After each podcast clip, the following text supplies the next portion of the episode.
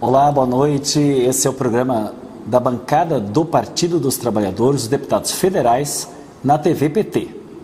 Um abraço a todos vocês, agradecer também aos que estão compartilhando, transmitindo, retransmitindo pelas suas redes. E neste dia nós estaremos debatendo algo que poderá ser votado na Câmara dos Deputados. Um tema difícil de debater, de difícil compreensão: reforma tributária. E para isso, para debater junto comigo esse tema tão importante para o Brasil, nós temos a satisfação de ter o nosso querido ex-líder da nossa bancada, deputado do Paraná, Enio Verri, que está conosco para fazer esse debate. Também nós temos a advogada tributarista Fabiana Lazzarini, que é advogada tributarista, muito trabalho e debates já participou conosco na bancada do partido, no Senado, no Congresso Nacional, em conferências, está conosco para debater. E nós teremos ainda durante o nosso encontro aqui, junto na TVPT, nosso deputado da Bahia, Afonso Forense, que é deputado federal pela Bahia e que tem a responsabilidade de, junto com a nossa bancada no Senado, da Câmara, como vice-líder da minoria no Congresso, acompanhar também esse tema da reforma tributária. E antes de nós ouvirmos em UVR, que eu tenho a satisfação de ter é, junto, né, ter sido companheiro quando ele era líder na nossa bancada e também integra e coordena o nosso núcleo de economistas da bancada do Partido dos Trabalhadores, de nós termos a fala dele e da Fabiana sobre esse primeiro aspecto que eu queria que vocês abordassem nessa primeira rodada do nosso programa, para os nossos militantes e para quem está nos assistindo, acompanhando. A gente costuma dizer que os tributos no Brasil, eles são muito complicados, eles são muito mal distribuídos, então é difícil compreender, tem uma má distribuição e que são injustos. Mas se a gente diz que são complicados, mal distribuídos e injustos, eu gostaria que vocês aprofundassem para mostrar para as pessoas onde é que está o problema da tributação no Brasil. Onde é que está a injustiça? Mas antes de ouvir o Verri e ouvir a doutora Fabiana, eu quero que ouçamos o que o Lula, nosso querido ex-presidente, que está na sua caravana pelo Nordeste. Esse final de semana eu tive a satisfação de, como líder, acompanhá-lo no roteiro no Ceará e que tem dito muitas mensagens importantes para o país também sobre esse tema. Então vamos ouvir o Lula, ele falando das questões tributárias do nosso país. O problema é ter uma política de imposto de renda que seja justa, que as pessoas paguem de acordo com o que ganham. Se alguém ganha 700 mil euros por ano, tem que pagar mais do que alguém que ganha 50 mil euros por ano.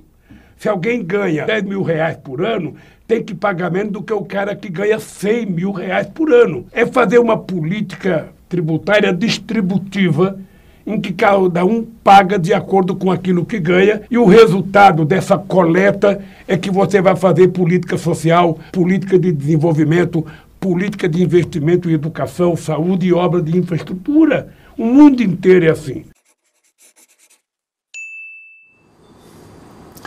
Eio Verre a frase, a síntese do Lula nos últimos dias tem sido essa, inclusive no Twitter, todos nós retuitamos e comentamos.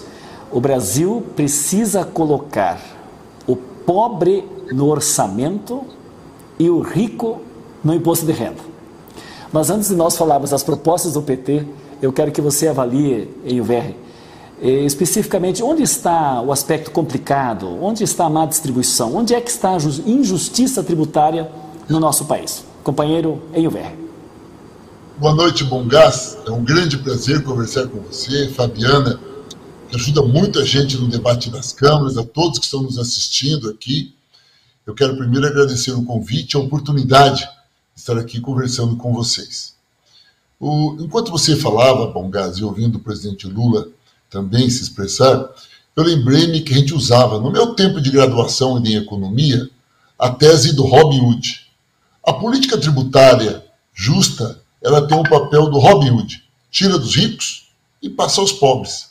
Afinal de contas, Os ricos têm dinheiro para pagar escola privada, saúde privada, não precisa de transporte coletivo, tudo que ele tem, porque ele é rico, ele compra. Os mais pobres precisam do Estado para fazer isso. E quem deve financiar o Estado para atender os mais pobres é o Estado.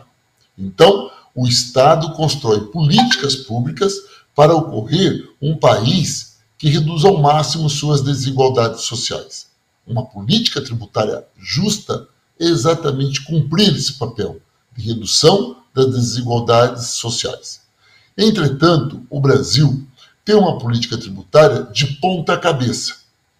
O que significa isso? Significa que, por exemplo, é muito comum o pessoal da classe média brasileira é, ir aos Estados Unidos, vão para Miami para comprar bugiganga, comprar roupas, e voltam de lá dizendo o seguinte: aquilo é que é país.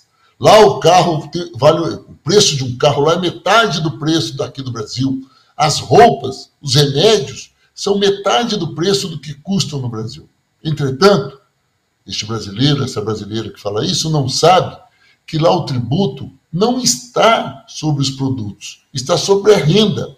E quem mora nos Estados Unidos pagou os impostos quando recebeu o salário. Aqui no Brasil é o contrário. Primeiro, a carga dos tributos está no consumo, não na renda, não na propriedade. Isso é um primeiro grande problema, onde pouquíssimos países do mundo aplicam esse tipo de política. A pessoa que compra um livro, esse livro que ela compra, quem ganha um real ou quem ganha cinco mil reais por mês, paga o mesmo tributo sobre o livro. Assim como sobre a comida, assim como tantas outras coisas. O correto era termos uma política que tributasse, por exemplo, patrimônio, a herança morreu aquele grande latifundiário, ele deixou uma herança, parte disso vai ficar com seus herdeiros, mas parte tem que pagar o tributo para ficar na mão dos estados. Essa taxa de herança, ela varia de país para país, mas nos Estados Unidos chega a mais de 30%. Um outro fato também importante é a tributação de bens de consumo dos mais ricos. Olha só, no Brasil, se você tem uma bis, uma motocicleta, um carro popular, você paga IPVA, não paga? Entretanto, quem tem uma lancha, um helicóptero, um avião particular, não paga IPVA. E, por fim, a nossa tabela de imposto de renda, esta é a maior expressão da injustiça tributária do Brasil. Em percentuais, quanto menos você ganha, mais você paga de imposto de renda. Quanto mais você ganha, menos você paga de imposto de renda.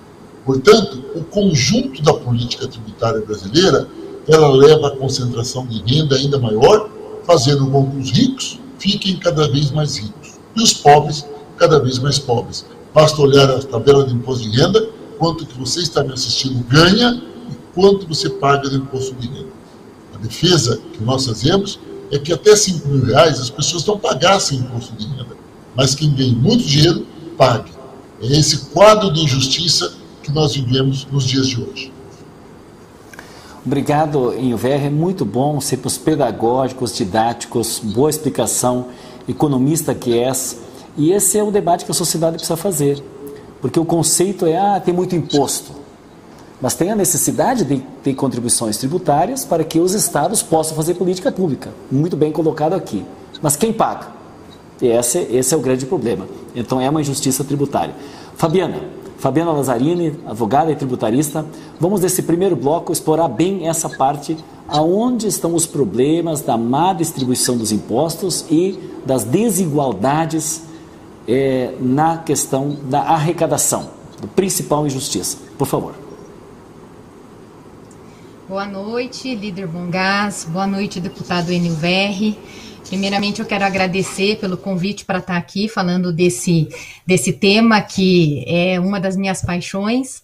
E é um prazer enorme poder estar na mesa, sentada com o deputado Enio, por quem eu tenho a maior estima. Bom, líder, é, o senhor começou falando uma coisa que é verdade, né? A gente costuma dizer que os tributos no Brasil são complicados, são complexos, são, é, são muitos tributos, a legislação é confusa. Isso tudo é verdade, né? Isso tudo acontece mesmo, Mas é muito importante que a gente sempre tenha em mente que todos nós pagamos tributos diariamente. Qualquer coisa que se compre, acendi a luz da minha casa, né, ficando dentro de casa nesse período de pandemia, né, em que nós fomos solicitados a, a fazer distanciamento social, tudo isso, mesmo estando dentro de casa, a gente paga tributo. Então, a despeito dessa situação de que as leis são confusas, são muitos os tributos, esse é um tema que a gente precisa conversar e precisa entender. Então, o primeiro ponto que eu queria abordar é que no Brasil, a gente costuma ouvir muito a frase de que a carga tributária no Brasil é muito alta. Será mesmo? Eu estou aqui com dados que a própria Receita Federal divulgou, que dizem que, comparando com a média dos países que compõem a OCDE, a gente tem 37 países que compõem lá, esse estudo é do ano de 2017, quando ainda tinham 36 países. Lá, a média da carga tributária foi de 34,2% do PIB. A média da carga tributária para o Brasil foi de 32,7%. Então, na verdade, a gente está ali comparativamente falando, na média, né, um pouquinho abaixo até dos países da OCDE, o que significa que a nossa carga tributária não é elevada, né? Tem um erro aí quando se coloca isso. Agora, o ponto é, por que, que a nossa carga tributária é tão ruim? Justamente porque a distribuição dela acontece de uma forma que pesa mais sobre as pessoas que ganham menos. Né? E isso acontece por quê? Porque a nossa carga tributária ela está fortemente é, concentrada nos tributos sobre o consumo. E aí, o exemplo que o deputado N usou é verdade. Não importa se o produto for adquirido, o mesmo produto, a gente pode pensar uma geladeira, por exemplo, a mesma marca, o mesmo modelo, o mesmo preço adquirido na mesma loja, por uma pessoa com uma renda mais baixa ou por uma pessoa que ganhe muito, eles vão pagar exatamente a mesma quantidade de tributos sobre a compra dessa geladeira. Né? Então, é isso que a gente chama de tributo sobre o consumo. E o tributo sobre o consumo, ele não olha para a condição financeira de quem está comprando o produto. O tributo sobre o consumo, ele incide justamente sobre o produto, independentemente de quem está comprando. Então, na tributação sobre o consumo, a gente não consegue fazer essa diferenciação entre a renda de, de uma pessoa que ganhe menos e a renda de quem ganhe mais. Por isso que a gente fala que essa é uma tributação regressiva, porque ela pesa mais para quem tem menos renda. E aí, só para trazer aqui alguns dados também desse mesmo estudo da Receita Federal, a média da tributação sobre a renda nos países da OCDE foi de 11,4% do PIB, enquanto no Brasil a tributação sobre a renda representa 7%. Então a gente tem uma diferença significativa aí. E em relação à tributação de bens e serviços, ou seja, a tributação sobre o consumo que nós estamos conversando aqui, a média dos países da OCDE é de 11%, enquanto o Brasil tem uma média de 14%. Então, a injustiça da nossa tributação, ela reside justamente no fato de que a maior parte da nossa carga está concentrada na tributação de bens e serviços, o que não leva em consideração aquilo que a gente chama de capacidade contributiva de quem está comprando, e a capacidade contributiva é um termo que vira e mexe aparece na imprensa, e o que é, que é isso? Nada mais é do que levar em consideração a renda oferida pela pessoa. Então, quem ganha mais tem mais capacidade contributiva e, portanto, pode contribuir com mais. Quem ganha menos por consequência, tem menos capacidade contributiva, então deveria ser menos onerado pelo tributo. Isso está totalmente em linha com a frase do presidente Lula, que ele fala, né, que paguem de acordo com o que ganham. Exatamente isso. Para a gente ter um sistema tributário justo, a gente precisa que a carga esteja distribuída sobre quem ganha mais de forma mais pesada, porque são essas as pessoas que têm mais capacidade contributiva. Obrigado, Fabiana. Nós vamos continuar ainda nesse aspecto e eu gostaria de chamar o Verri para nós falarmos um pouco mais sobre o imposto de renda.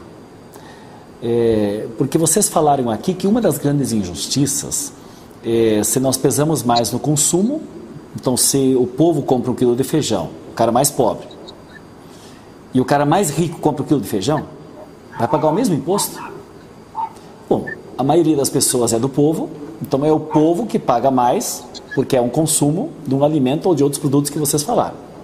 Mas tem também a grande injustiça sobre o peso sobre o salário. E já que essa medida da 2337 é chamada também como o projeto do imposto de renda, eu queria que vocês aprofundassem um pouco em VR e depois também Fabiana sobre o peso sobre o salário. Porque no imposto de renda, a partir de R$ 1.900, nós já estamos pagando imposto. E aí tem uma pequena alteração, vai para 2.500. Mas, progressivamente, nós usamos essa palavra regressiva e progressiva. Não temos uma taxação progressiva e a classe média, o salário médio aqui da classe média, está ainda muito judiado.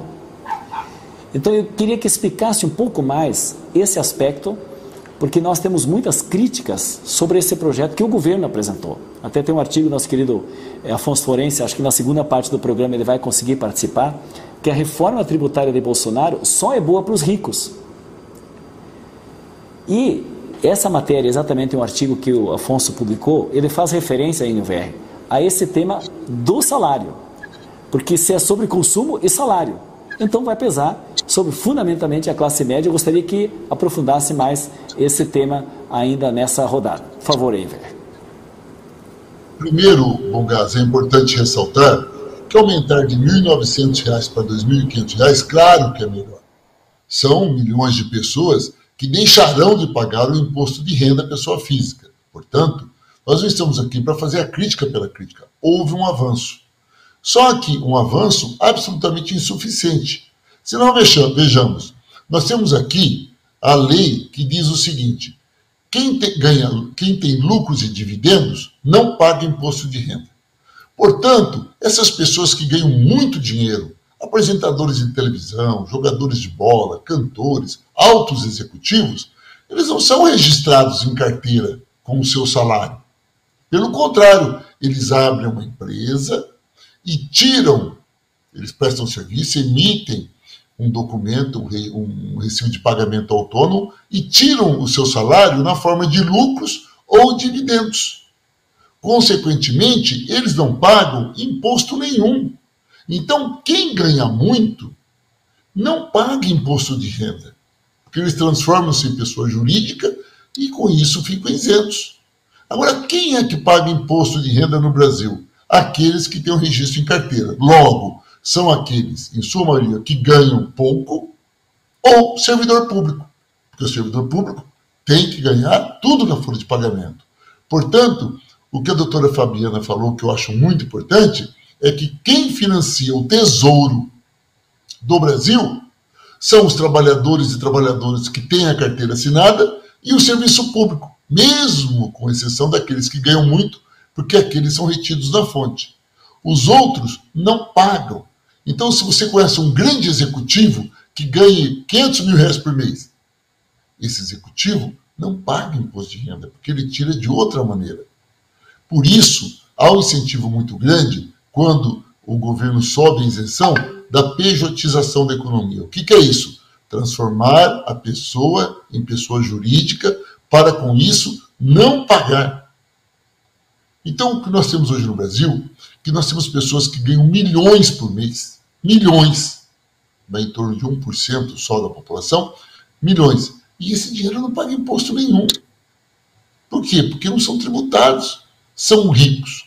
Provando aquilo que a doutora Fabiana colocou, mesmo o nosso líder Bongás, quanto mais rico, eu estou falando rico, muito dinheiro você tiver, menos impostos você vai pagar. E aí tem a tática do planejamento tributário, que é um nome elegante para se dizer o seguinte: achar uma alternativa para não se pagar impostos.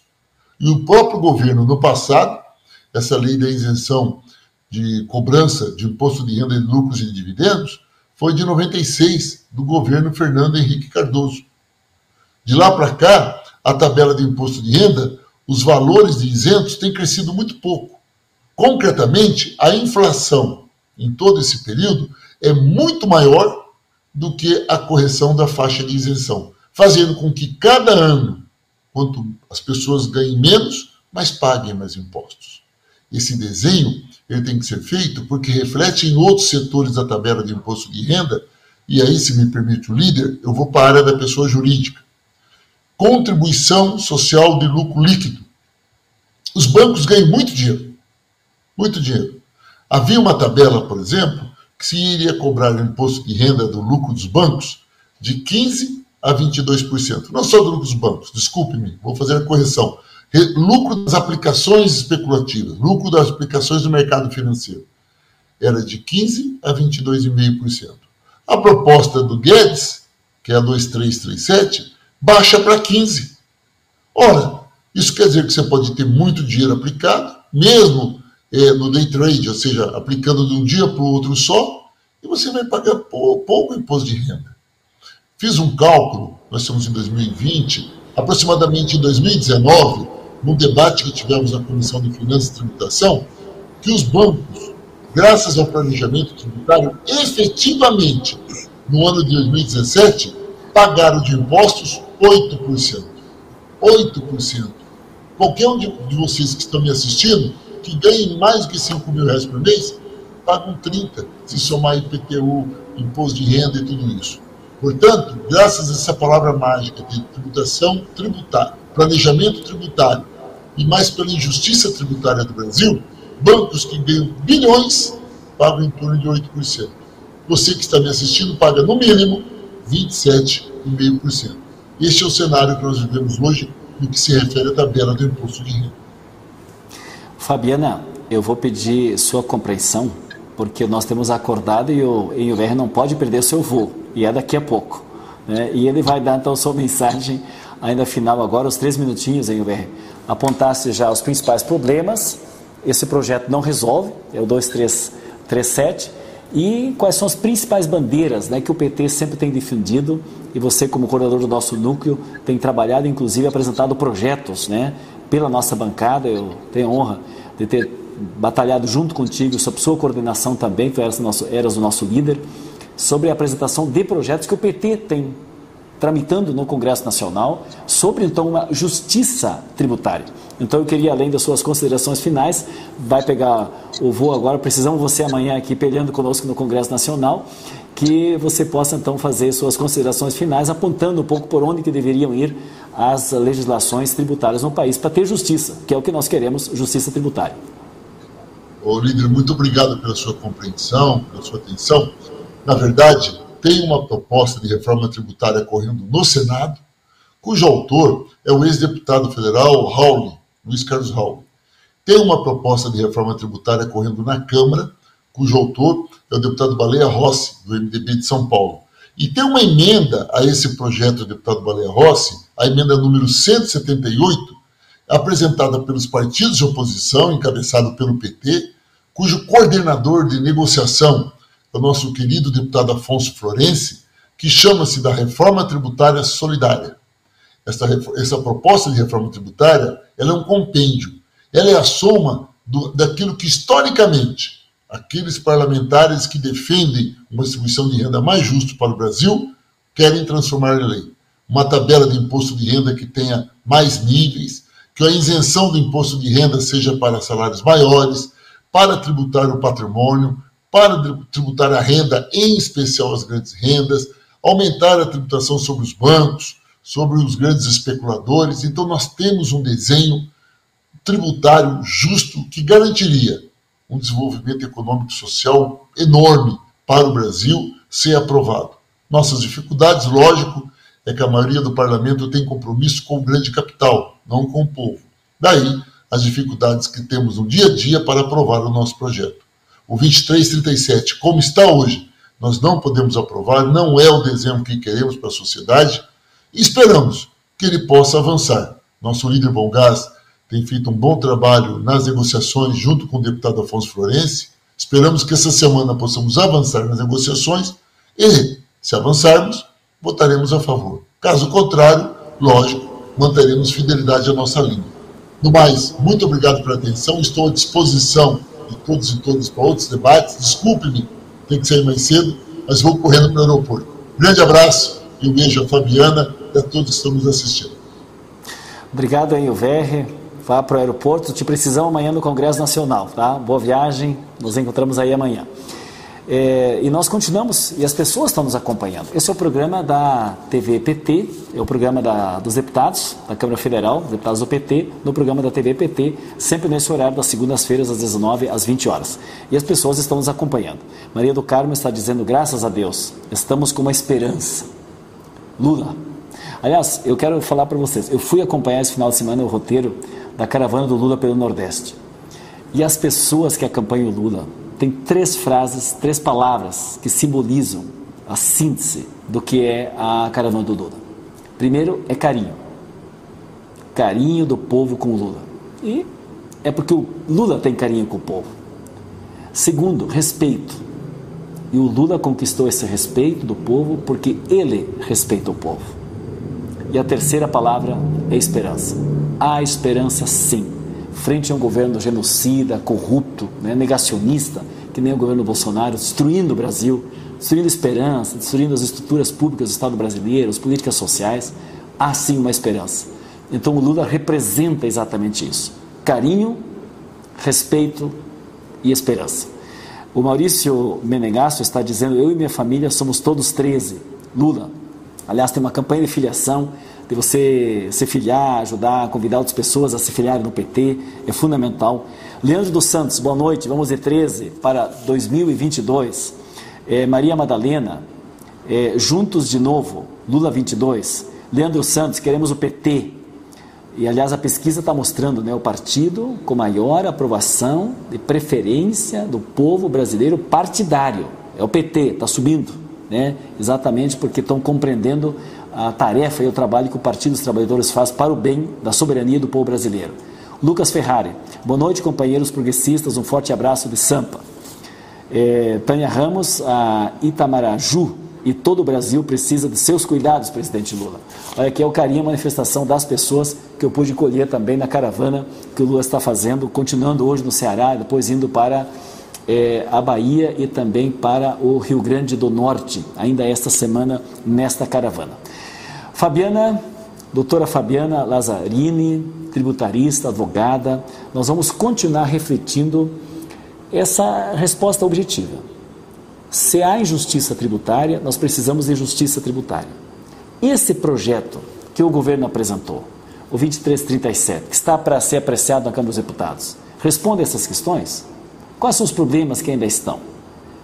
Quais as críticas que você faz a esse projeto por não atender ainda as demandas necessárias para a população brasileira. Diga lá, Fabiana. Bom, líder, como nós estávamos falando né, no bloco anterior, para a gente ter um sistema tributário justo, o que, que a gente precisa? A gente precisa concentrar a tributação nos impostos que levem em consideração a, a capacidade contributiva né, dos contribuintes. O que, que é isso? É, é a capacidade de pagar. Quem ganha mais tem capacidade de pagar mais, portanto, pode contribuir mais. Né? E um, quais são os, os impostos com essa característica? A tributação sobre a renda, né, e tributação sobre patrimônio. Então a gente precisa começar a tributar mais renda no Brasil, que hoje a gente tributa pouco, para poder desonerar a tributação sobre o consumo. É só fazendo essa movimentação que a gente vai conseguir migrar para um sistema tributário mais justo. Bom, e aí o que, que a gente tem? Primeiro, é importante a gente lembrar aqui que a reforma tributária proposta pelo governo, a primeira fase dela veio em julho do ano passado, na do PL 3887, que era um PL que propunha a unificação de dois, dois tributos que incidem sobre o consumo, o PIS e a COFINS.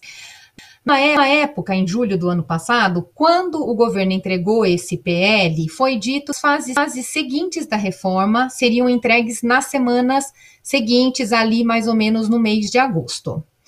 Um ano se passou até que o governo mandasse para o Congresso aquilo que foi chamado de a segunda fase da reforma tributária, que é o PL 2337, que a gente vem conversando aqui e que está saindo em todos os lugares na mídia, está muito conversado, muito falado, né? O 2337, ele é um PL que trata, na sua origem, exclusivamente sobre renda. Tá? Ele é um PL que propõe, então, algumas modificações na tributação da renda. Ele não trata de patrimônio, então ele não vai falar nada sobre tributação né, referente ao patrimônio. É, e, na sua origem, como eu falei, ele também não tratava de nada sobre o consumo. Uh, ele propõe uma ampliação da, da, isenção da tabela progressiva do imposto de renda. Então, hoje a gente está em torno de R$ 1.900 a faixa de isentos. A proposta que está lá no, no PL 2337 é subir para 2.500, o que, claro, é uma melhora, mas é muito importante a gente lembrar que desde 2015 a tabela progressiva não sofre qualquer atualização. Então, nós estamos falando de seis anos sem que a tabela tenha sido sequer corrigida pela inflação. Então, esse aumento de 1.900 para 2.500, isso não é benefício fiscal, isso não é a favor do governo, isso é obrigação do governo. O governo tem obrigação de corrigir a tabela do imposto de renda para que ele não comece a tributar a renda que está sendo comida pela inflação que a gente vem apurando no país nos últimos anos. Então, esse é o primeiro ponto, tá? Segundo ponto é: o PL não propõe alíquotas maiores para as rendas mais altas. Então, ele manteve a alíquota maior em 27,5%, que já é a alíquota que a gente tem hoje. Se a gente quer um sistema tributário mais justo, a gente tem que fazer uma progressividade maior. Então, a gente teria que propor alíquotas maiores para rendas maiores. E isso não está na proposta. Segundo ponto, né? Como o deputado Enio Verri falou, desde 1995, o Brasil não tributa a distribuição de lucros e dividendos. O que, que é isso? Lucros e dividendos é o resultado que as empresas geram. Então, a empresa né, tem o faturamento dela, aí ela tem todos os custos e despesas para ela operar. Então, o resultado positivo, a diferença entre o faturamento e esses custos e despesas é o que a gente chama de lucro. E esse lucro, ele é uma remuneração do dono da empresa, tá? Do sócio ou do acionista. O Brasil, quando o sócio na pessoa física recebe essa remuneração, ela não é tributada. O PL até está propondo uma tributação, mas está propondo 20% é, de alíquota sem trazer uma progressividade. E no substitutivo apresentado pelo relator, a gente tem uma proposta de isenção nessa tributação que é muito significativa, porque ele propõe que empresas com faturamento até 4,8 milhões, os lucros distribuídos por elas não serão tributados para fins de é, distribuição de, de lucros e dividendos. Ou seja, a gente está falando de uma isenção muito grande que perpetua essa questão da regressividade do sistema, porque a gente deixa de fora uma parcela importante das pessoas que estão hoje recebendo lucros e dividendos. Fabiana, esse aspecto eu gostaria que você continuasse a aprofundar, porque tem duas consequências nesse tema ao colocar lucros e dividendos, imposto de renda sobre pessoa física, mas diminuir sobre os lucros da pessoa jurídica. Aqui nós temos é, aqui tem a proposta do PT, a gente vai entrar logo na sequência da proposta tributária sustentável, que já está aparecendo na tela aqui, que é o próximo ponto que nós vamos aprofundar. Mas eu queria que antes de nós entrar, é, entrássemos nesse aspecto, que a gente aprofundasse a consequência disto. Porque ao o governo reduzir o imposto de renda sobre a pessoa jurídica, ele vai ocasionar um gravíssimo problema aos nossos municípios, aos nossos estados porque parte desse recurso é, do imposto de renda no cômputo da distribuição do FPM, do FPE, que é o Fundo de Participação dos Estados e dos Municípios, ele é originário deste recurso. Então, quando se fala que esse projeto ele rompe o pacto federativo, é disso que nós estamos falando. Eu queria que você aprofundasse mais esse aspecto e outro aspecto é exatamente a redução, porque ele quer compensar o imposto de renda sobre a pessoa jurídica com o pagamento, então, a cobrança nova que está sendo feita agora sobre os lucros e dividendos das pessoas individualmente. Então, acho que esses dois aspectos são consequências claras, porque há uma consequente na, no planejamento contábil né, a possibilidade de se fazer muitas micro e pequenas empresas entre os sócios, que vai impedir que haja a contribuição ao tesouro do tributo. Exato. Então, assim, uh, antes de eu entrar especificamente nesse ponto, líder, eu queria só trazer um dado que eu acho muito relevante para que as pessoas tenham uma ideia de quando nós estamos falando que lucros e dividendos não são tributados no Brasil, a gente tem uma, um estudo divulgado pela Receita Federal. Aliás, não é um estudo, eu vou corrigir. A Receita Federal, ela sempre divulgou um documento chamado de Os Grandes Números da Declaração de Imposto de Renda da Pessoa Física. E esse material é um material muito interessante, é um material muito rico, muito importante de se conhecer, né, da gente conhecer e estudar para entender como é que se dá a tributação na pessoa física no Brasil. É uma pena que o último documento divulgado foi o do foi referente à declaração entregue no ano de 2019 e que é referente ao ano base 2018. De lá para cá, a Receita Federal deixou de divulgar esse documento. Então, o, o, a versão mais atual que a gente tem é que se refere aos dados do ano calendário de 2018. Naquele ano, a gente teve que 3 milhões e 200 mil pessoas, aproximadamente, declararam ter recebido lucros e dividendos, tá? Desse total, né, dessa, dessa, desse total, dessas 3 milhões e 200 mil declarações, 2.444 pessoas receberam naquele ano, a título de lucros e dividendos, o um montante de 192 bilhões de reais.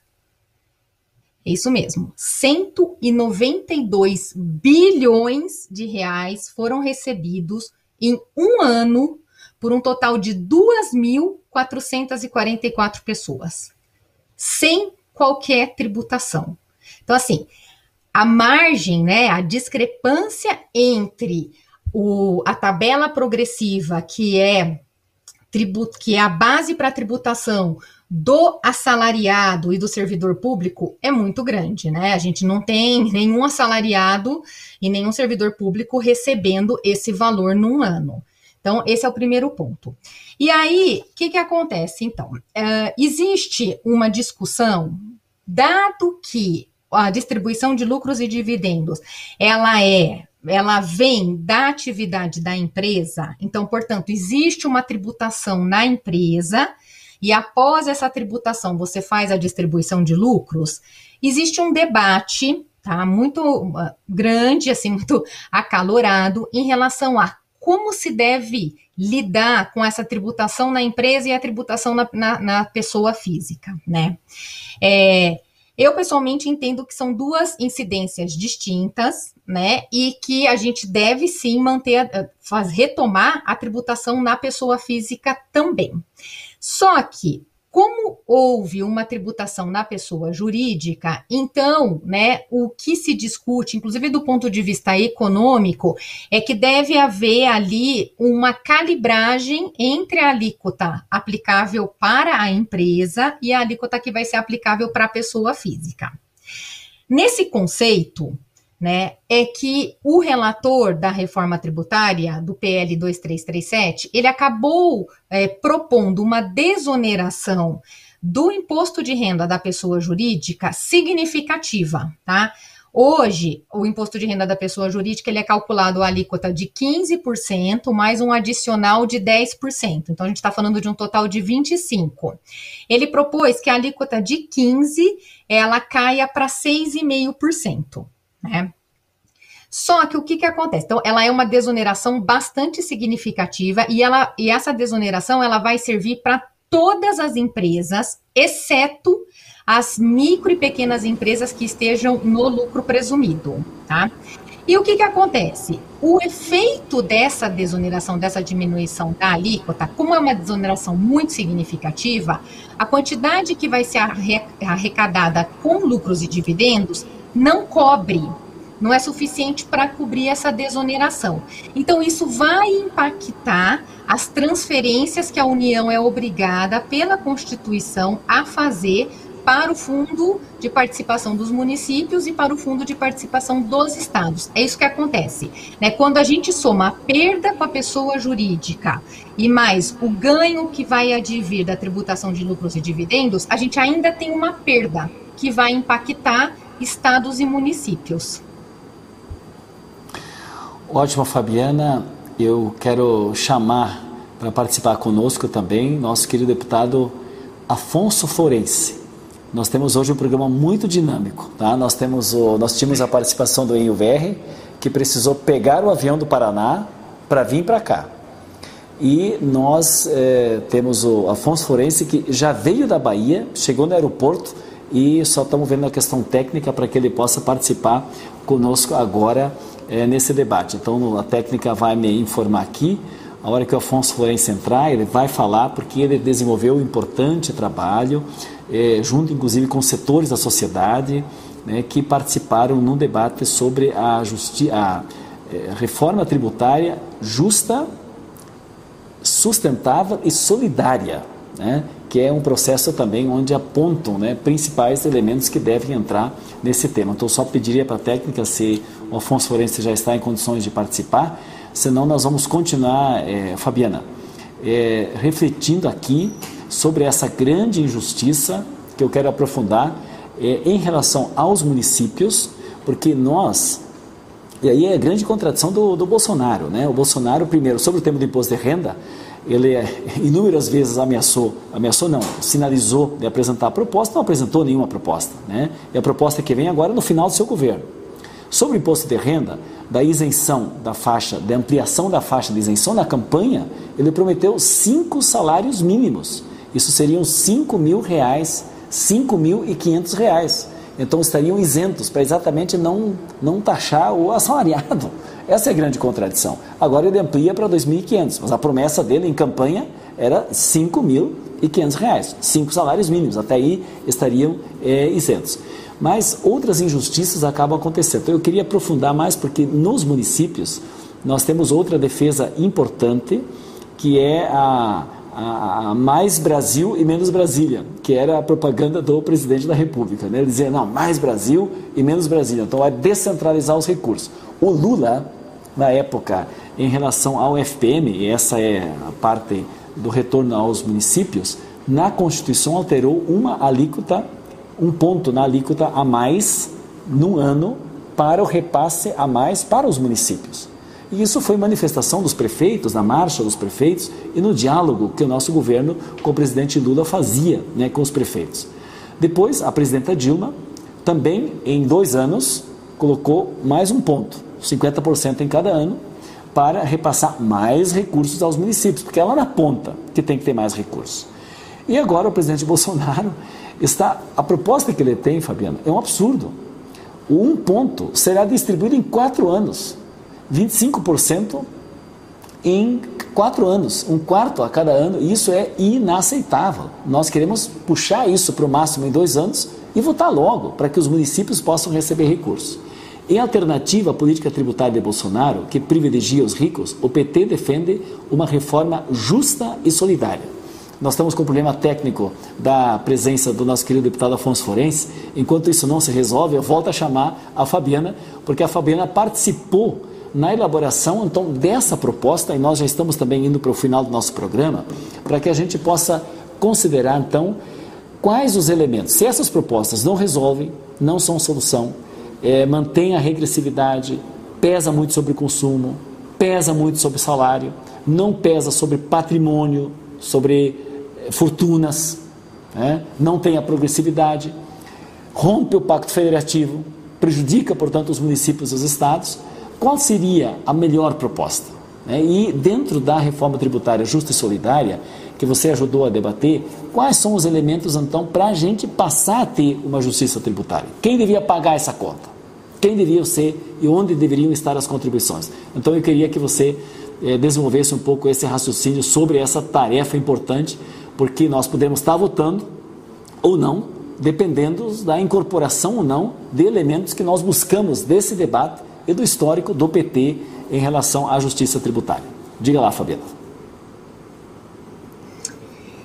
A reforma tributária justa, solidária e sustentável, ela é uma emenda que foi elaborada né, pelo PT, juntamente com os partidos de oposição de esquerda, tiveram a, a, liderança ali do deputado Afonso Florenci, e essa emenda ela foi apresentada à PEC 45, que era a PEC que estava é, tramitando na Câmara dos Deputados, e essa PEC, o, ela tratava exclusivamente de consumo. Né? Então, o principal objetivo dela era simplificar a tributação sobre o consumo, que é uma demanda que existe e é uma demanda justa, ela é correta. De fato, como a gente estava falando no começo do programa, a tributação no Brasil é complexa, é confusa, são muitas leis, e isso falando de uma maneira geral. Quando a gente fala especificamente da tributação do consumo,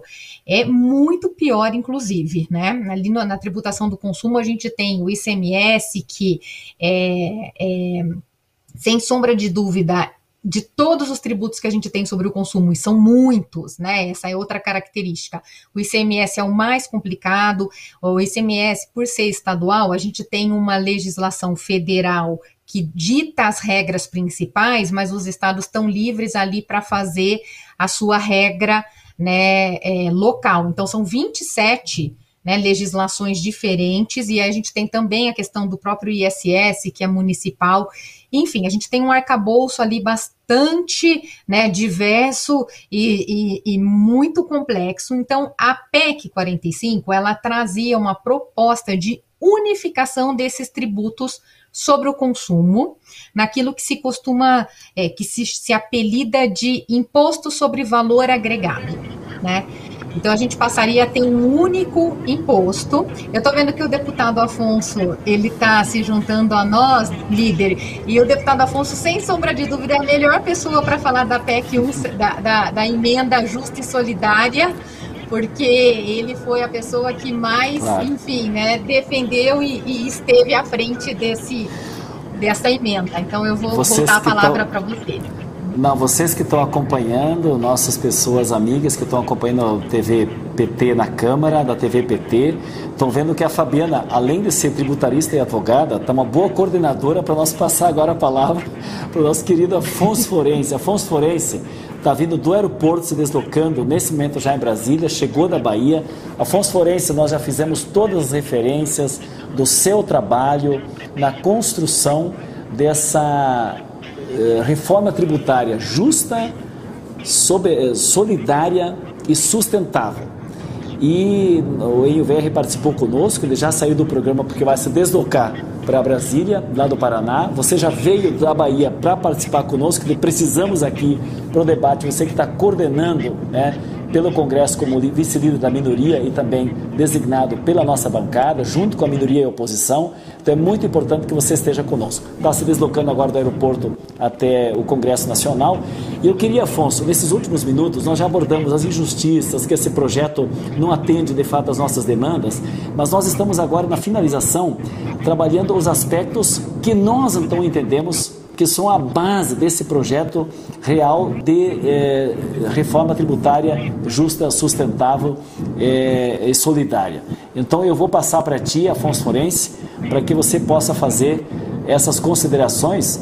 Bom, líder, saudar em seu nome, Bongás, Só coloca isso. PT, os partidos de oposição e dizer que peço desculpa por ter é, feito esse atraso e entrar aqui no carro, porque depois da reunião da bancada, hoje à tarde, para continuar a colocar a posição da oposição e do PT, é, pegamos o voo para Brasília. Parabenizar o trabalho da assessoria do PT. É, a Fabiana está aí conosco, mas o Gonzaga, o Raul, o Emílio, e também da assessoria lá no Senado. O Antônio Negromonte, o Bruno Moretti, o Gustavo Falcão, o Messias. E dizer que nós apresentamos a única proposta que, pra, que organiza, que praticará, se executada, a justiça tributária, que é a emenda substitutiva global 178. Ela foi construída em diálogo com a sociedade civil organizada, em especial com a FENAFISCO e outras entidades. E hoje ela é uma referência, sem exagero, internacional. O governo propôs a, o PL 3887, que é uma majoração de alíquota de PIS e COFINS unificando.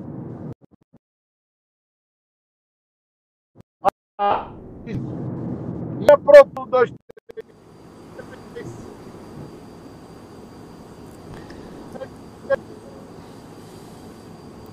Estamos com um problema técnico. É no contato, deve ser internet aqui no projeto onde ele está dando. Isso, Afonso. Continua, tá Afonso. Isso, pode continuar, pode continuar. Então, nós, o PT teve êxito junto com o PSOL. Nós conseguimos retirar falta duas semanas consecutivas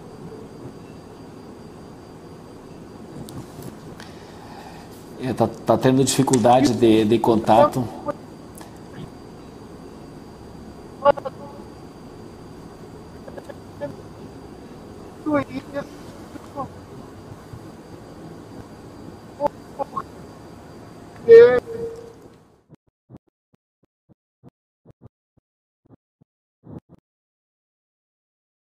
Tem um problema de internet nesse trajeto, não está pegando bem, mas eu quero destacar aqui, eu acho que nós concluímos então com a Fabiana, porque o relato que o Afonso está dando, a Fabiana acompanhou de perto, sob a coordenação exatamente política né, do nosso querido companheiro Afonso Florense, que nos representa e muito bem né, nesse debate. Ele é integrante também, junto com o Enilver, do nosso núcleo de economistas né, na, nas atividades na, na, na Câmara dos Deputados.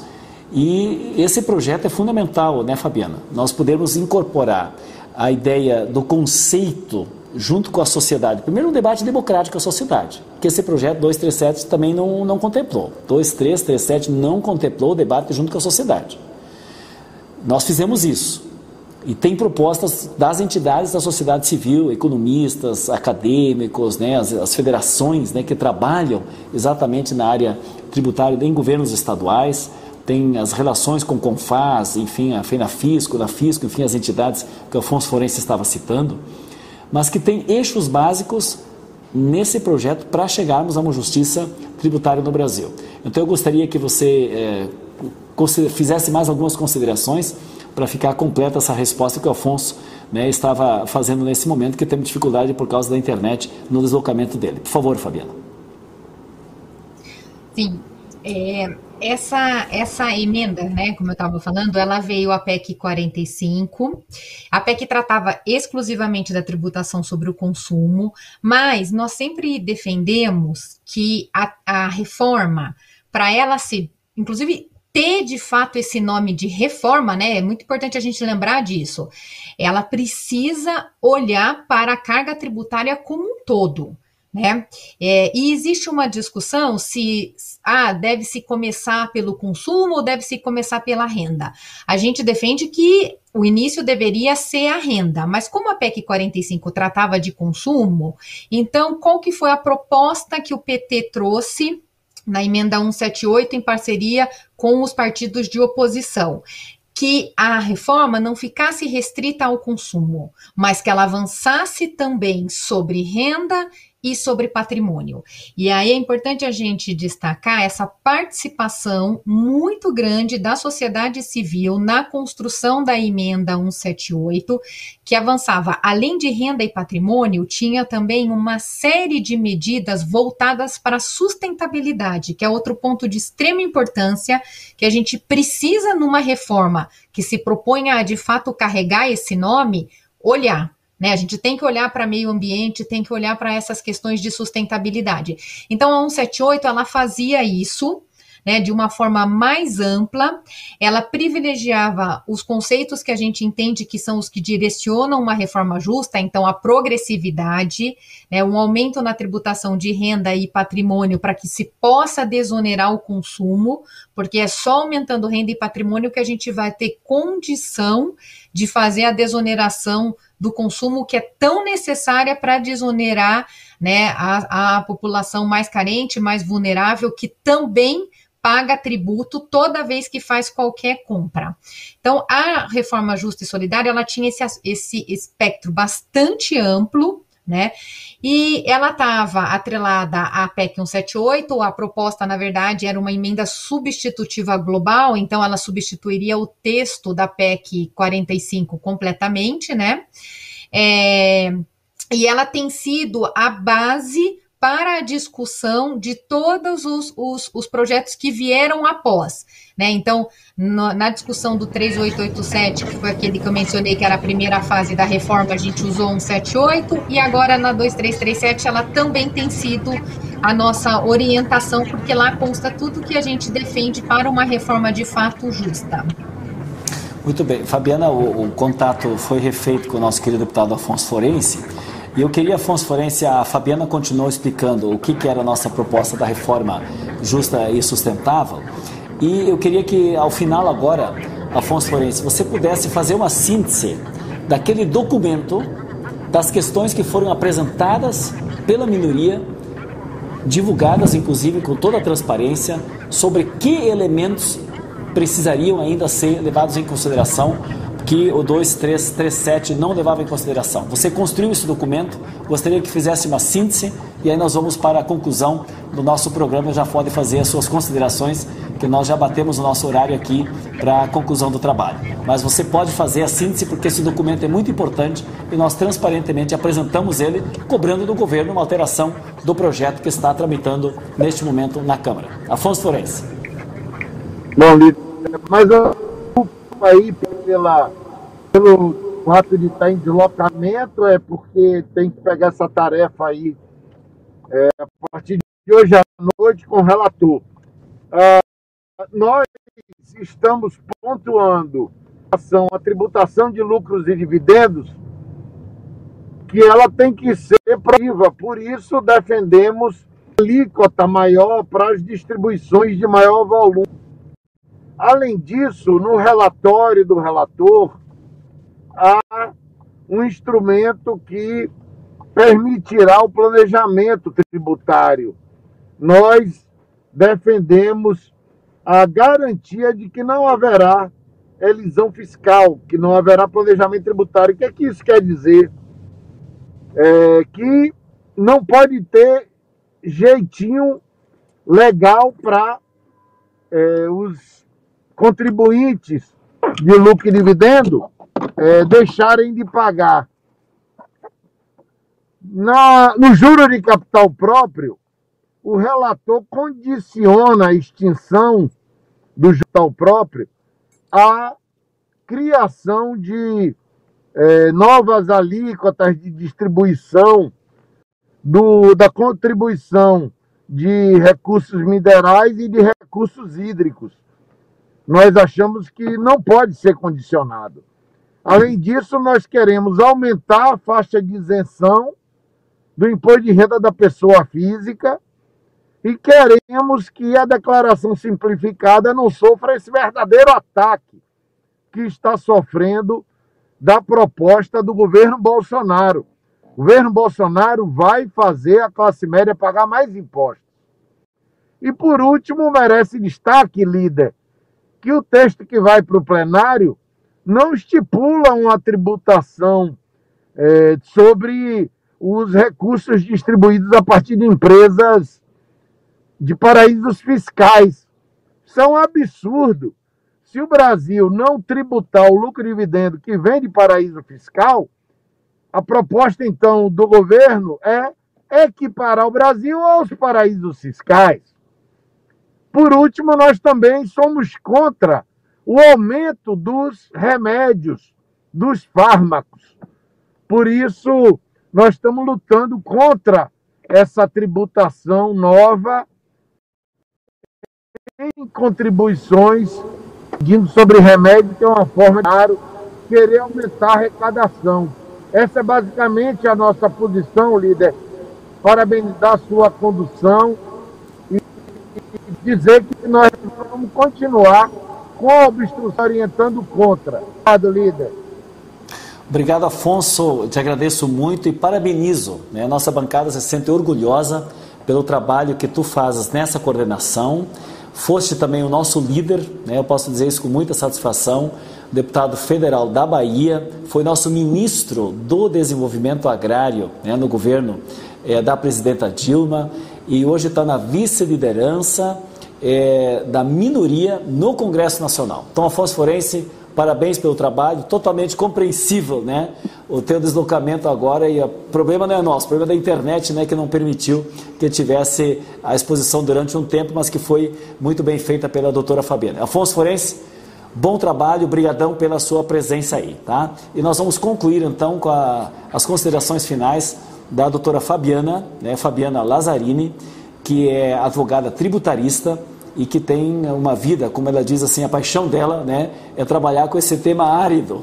Para nós que somos leigos, que não somos economistas, é, Fabiana, é, falar desse tema tributário não é uma questão simples, mas o objetivo desse nosso programa hoje, na Câmara dos Deputados, no programa da TV, é, do PT, da bancada nossa no programa da TV PT, é exatamente levar de uma forma mais simples, né, explicações, para que as pessoas compreendam porque eu estou com a frase do Lula, tá? Nós temos que colocar o povo no orçamento e os ricos no imposto de renda. Ou seja, em outras palavras, que a gente tenha progressividade, que não caia sobre salário, que, que caia sobre renda, né? sobre herança, sobre fortunas, né? e não seja sobre salário e consumo. Né? Então eu queria que fizesse então as suas considerações finais e aí nós vamos ao final então do nosso programa. Doutora Fabiana, muito obrigado e está contigo a palavra para suas considerações. Eu que agradeço, líder, imensamente pelo convite. É um prazer para mim falar sobre esse assunto que, de fato, eu tenho uma paixão e é, eu acho que a gente precisa né, se manter muito firme ali no, na defesa daquilo que a gente acredita que seja um sistema tributário justo. O que a gente tem no Brasil hoje não é. Eu acho que a frase do presidente Lula ela, ela é muito feliz porque ela de fato reflete o que a gente vivencia hoje. Né? Além de estarmos tributando em demasia o consumo, né, em prejuízo completo à população pobre, a gente está tributando pouco a renda e estamos tributando a renda do assalariado e de servidor público e não estamos tributando a renda das pessoas ricas, que deveriam sim estar contribuindo para o orçamento do país. Né? E, inclusive, são elas que têm mais capacidade de dar essa contribuição. Então, elas precisam entrar né, na, no imposto de renda para dar a sua parcela. E acho que essa é a, a, principal objetivo, a gente avançar na tributação da renda para termos uma progressividade maior e um sistema tributário mais justo. E apesar da, da aridez do tema, a gente não pode deixar de conversar sobre ele sempre que for possível, porque todos nós pagamos imposto e a gente tem que entender como a gente paga e quem está pagando a conta hoje, de fato, não são os ricos, né? É, desculpe, eu vou pedir mais um tempinho de compreensão, mas num minuto. que você explicasse um aspecto que nós não abordamos hoje à noite aqui, que é importante no imposto de renda. A alteração na declaração simplificada. Essa alteração é importante porque isso mexe direto nos assalariados e na classe média. Eu gostaria que, num minuto, muito resumidamente, você pudesse explicar essa alteração na declaração simplificada, que ela é, para mim, substancial neste momento. Vou, vou ser bem objetiva, de fato a gente acabou não abordando esse aspecto que é muito importante, é que são muitas, né, os temas para a gente tratar, mas o que acontece? Hoje, qualquer pessoa, independentemente da renda auferida no ano, pode entregar a declaração no modelo simplificado, que significa o quê? Que essa pessoa vai ter um desconto para efeito de cálculo da base do imposto de renda da pessoa física, um desconto de 20% do valor total da renda oferida no ano, limitado, porém, esse desconto a cerca de R$ 16.700 arredondando, tá? Mas eu não tenho um limite de renda para entregar essa declaração. Então, o que, que acontece hoje? Se uma pessoa que ganha, por exemplo, 100 mil reais entrega a declaração simplificada, como 20% de 100 mil reais vai dar acima dos 16 mil, então o desconto dela vai ser os 16.700 e o imposto vai ser calculado em cima disso. Tá? O que está proposto no PL 2337? Uma limitação para que a declaração simplificada só possa ser entregue para pessoas cuja renda anual tenha sido de até 40 mil reais. Isso é muito significativo. Hoje, só para se ter uma ideia, mais da metade, 57%, dados de 2018, das declarações de imposto de renda da pessoa física foram entregues no modelo simplificado. Esse modelo simplificado, como você tem o desconto padrão, a pessoa não precisa ficar guardando o recibo de consulta médica, a pessoa não precisa ter essa preocupação com a parte de comprovação da despesa. É bom para a pessoa, é bom para o fisco, porque diminui significativamente os gastos com a fiscalização e é bom, inclusive, para a arrecadação em si. Né, porque você acaba tendo aí, né, um, como é um mecanismo facilitado, então, de fato, é, é uma contribuição grande. O PL está fazendo essa limitação, isso vai atingir as pessoas de classe média, média baixa, que tem aí uma renda mais baixa e que é, não vão poder entregar mais essa, essa declaração. Você vai ficar limitado a 40 mil, quem está um pouco acima disso já muda para a declaração completa, com uma chance efetiva de ter aí uma majoração né, na sua alíquota efetiva de imposto de renda. Ou seja, no fundo, essa não declaração mais simplificada, da forma como ela vinha sendo, as pessoas vão acabar pagando no salário, principalmente classe média, mais imposto de renda. É. é. é essa é a expectativa que a gente tem. Gente, nós estamos encerrando o nosso programa. Agradecemos muito, doutora Fabiana, muito obrigado. Afonso Florencio e NUVR que participaram conosco. E nós continuaremos nesse debate. Talvez vá à votação essa semana. Talvez voltaremos com outros programas sobre esse tema, porque é muito importante. Nós precisamos de um Estado que tenha recursos, só que arrecadados de uma forma justa, para ter uma boa distribuição, de uma forma simplificada, o mais simplificada possível, para que as pessoas eh, tenham também retorno dessa tributação para bem desenvolver e ter a presença do Estado brasileiro com grandes políticas sociais para que a nação como um todo se desenvolva e bem. Muito obrigado. Esse foi o programa da bancada do PT na Câmara dos Deputados, na TV PT. Muito obrigado, até uma outra oportunidade. Boa noite.